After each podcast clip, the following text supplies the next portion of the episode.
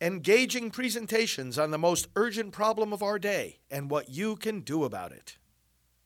Now, the End Abortion Podcast by Priests for Life. And as we do this, uh, as always, I invite you to leave your prayer intentions in the comments so that we can all pray for one another. And uh, I can assure you that all of us on the team at Priests for Life, our priests, our, our lay leaders, our staff, are all praying for you and all those intentions that you give us during the course of these broadcasts. So today, let's look at the first reading, and uh, I want to comment on one particular verse of it.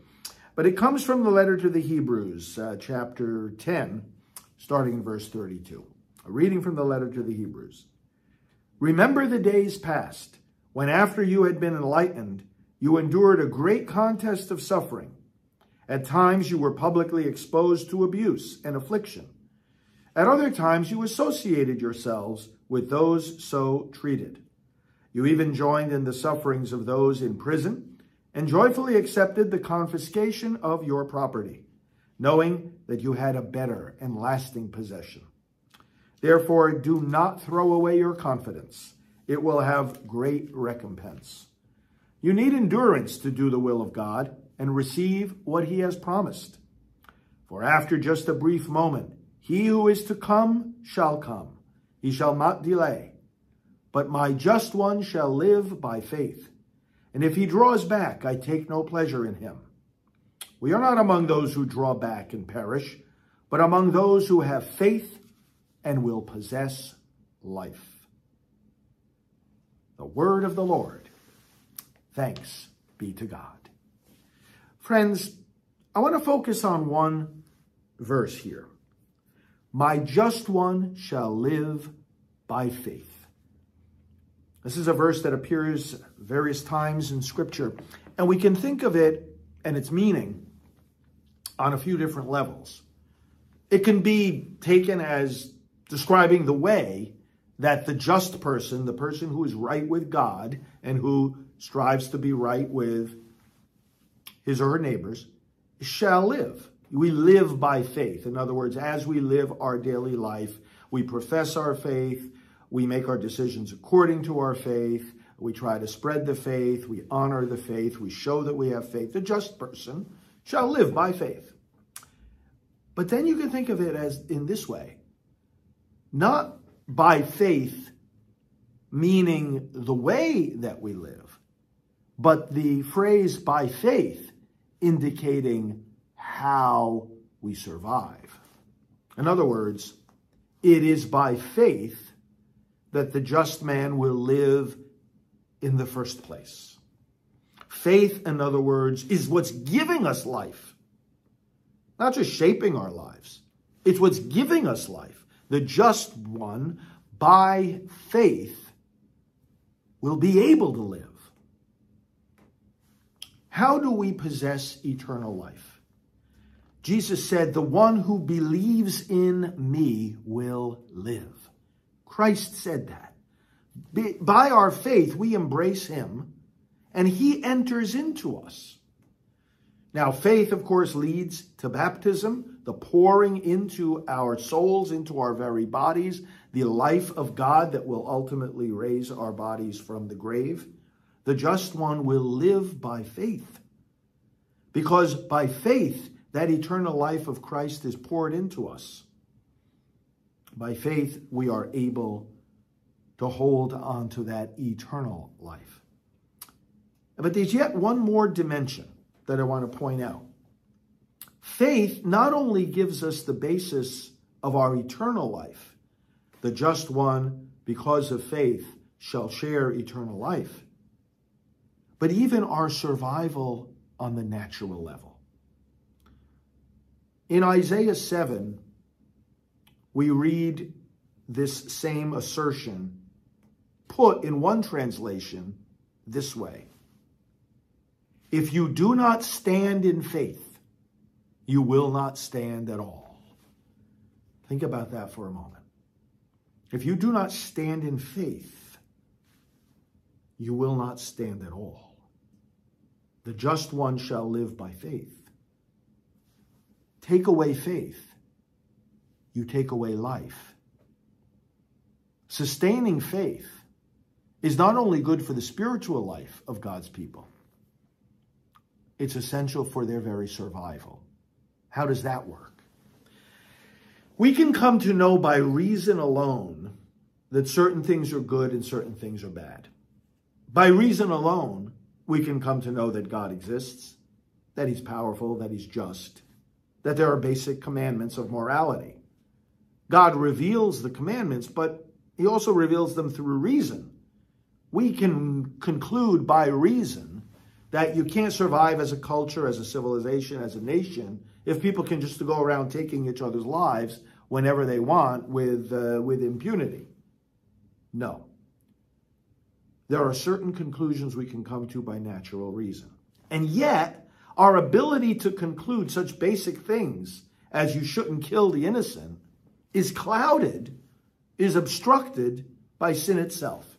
Sin darkens our mind, it weakens our will as well. So we end up doing evil, even though we know by human reason what is good, what is right, and what is wrong we end up doing evil. We end up killing one another in various ways, abortion being the primary example and the, and the, and the evil that takes the most victims. Why are we losing sight of such basic things as it's wrong to kill the innocent? Well, because sin has clouded our vision and the accumulated sins of many people over many years, sins that become institutionalized, sins like abortion that get their stamp of approval from courts and, and presidents and legislatures end up making it very difficult for some people to perceive the very meaning of life, make it very difficult for some people to even understand the basic command that ye shall not kill. Now, Pope Benedict established, one of the things he did during his pontificate was to establish the Pontifical Council for promoting the new evangelization. Uh, and this was something that at its inception, I was actually asked to assist in various ways with the uh, development of this new, new uh, agency in the Vatican, promoting the new evangelization. Promoting, in other words, the proclamation, the acceptance, the deepening and the living faith. The just one by faith shall live. Why do we have a council for promoting the new evangelization? Brothers and sisters, because the gospel has to be proclaimed with new vigor and new effectiveness in an age where the culture of death has so darkened our understanding. When Pope Benedict promulgated this new office there at the, at the, at the Vatican to coordinate this essential, fundamental work of the church. He said in that document in which he announced it that we've lost the sense of the meaning of life and of basic things like birth and death. We've lost it because when we lose sight of God, when we lose faith, in other words, we can't understand ourselves anymore. When we lose sight of the creature, and this goes all the way back to uh, teachings where you see them, for example, in the Second Vatican Council and other places, when we lose sight of the Creator, the creature becomes unintelligible. So you can't understand yourself. You can't understand the meaning of life and of death and the value of life if you lose sight of the one who created life. The just one by faith shall live. By having faith in the Creator, then we can overcome the darkness that makes us forget that we shouldn't kill each other. The just one will live because of his faith. Because faith rescues reason. Faith sheds light where reason has been darkened. Faith unconfuses us about the basic realities of birth, life, and death.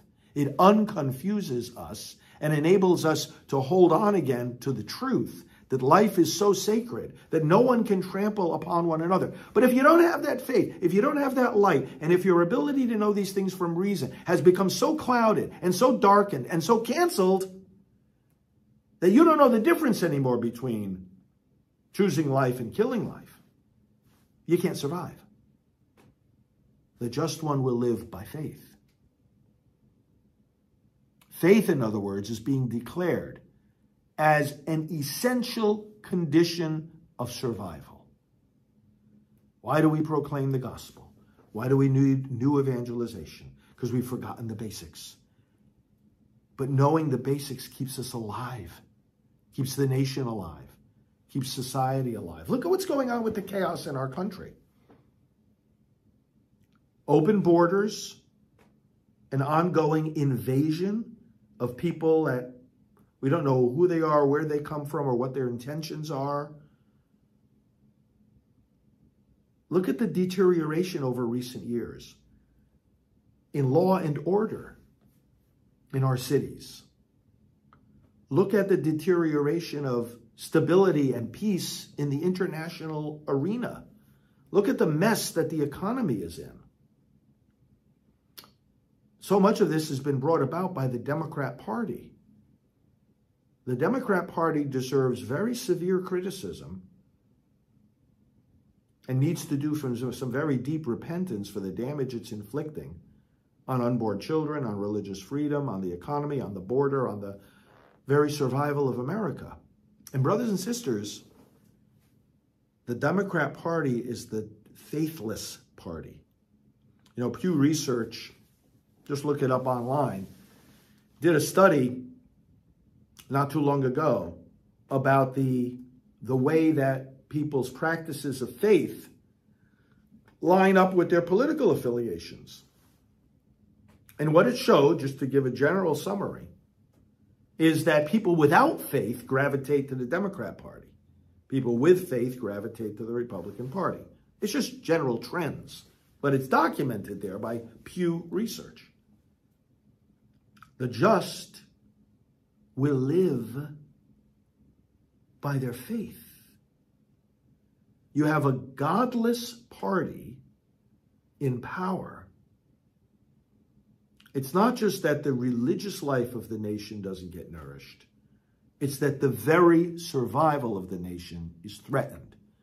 When you deny faith, ignore faith, push it to the side, or as the Democrat Party also does, outright attack it. What we call religious freedom, they call discrimination. Look at their documents. Look at their platform. Look at their strategic memos as a party. This party has got to go. This is, this is not a political statement, brothers and sisters. This is a moral statement. This is a cry for survival. That party has got to go. It's got to absolutely be voted out of power and, and obliterated from the political landscape in America for the sake of survival of the nation, not for the sake of the triumph of, of, of another party or for the advancement of some political platform. We're talking about survival here. The just one will live because of faith. Let's pray. Father, we are facing a battle for the survival of our nation. We are facing a battle for the survival of the unborn. Lord, if the lives of the unborn are taken, what foundation do we have? How can we how can we credibly cry out for for a good education program when we're killing the, the students? How can we cry out for good health care when we're murdering the patients?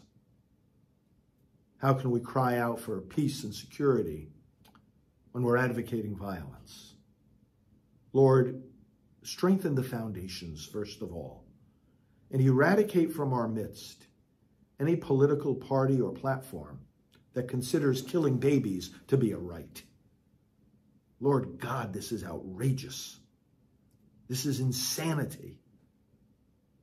Free us from this darkness because it threatens our very survival. It's not just a matter, Lord, of who chooses to believe one way or the other. It's not a matter of that. It's a matter of protecting us from annihilation.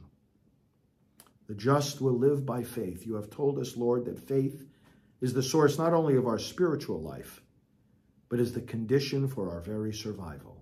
Because by faith, O oh Lord, we rediscover the meaning of life. We rediscover the value of life. We find the strength to defend life.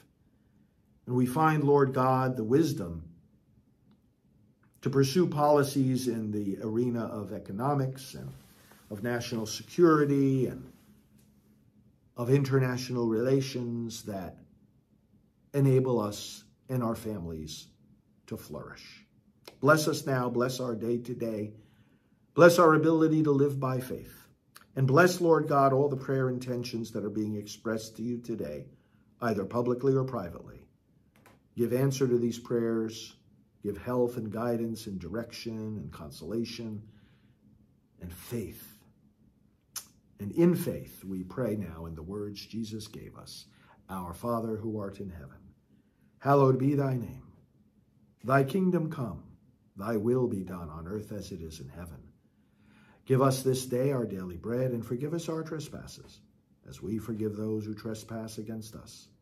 And lead us not into temptation, but deliver us from evil. For thine is the kingdom and the power and the glory, forever and ever. Amen. Hail Mary, full of grace, the Lord is with thee. Blessed art thou among women, and blessed is the fruit of thy womb, Jesus. Holy Mary, Mother of God, pray for us sinners, now and at the hour of our death. Amen. Glory be to the Father, and to the Son, and to the Holy Spirit, as it was in the beginning, is now, and ever shall be, world without end. Amen. In the name of the Father, and of the Son, and of the Holy Spirit. Amen. Thanks, friends. Have a wonderful day. Uh, we'll be back to you with more broadcasts. Make sure you're following also my daily diary and uh, all our other programs here at Priest for Life. God. This has been the End Abortion Podcast. To learn more, to help end abortion, and to connect with us on social media, visit endabortion.net.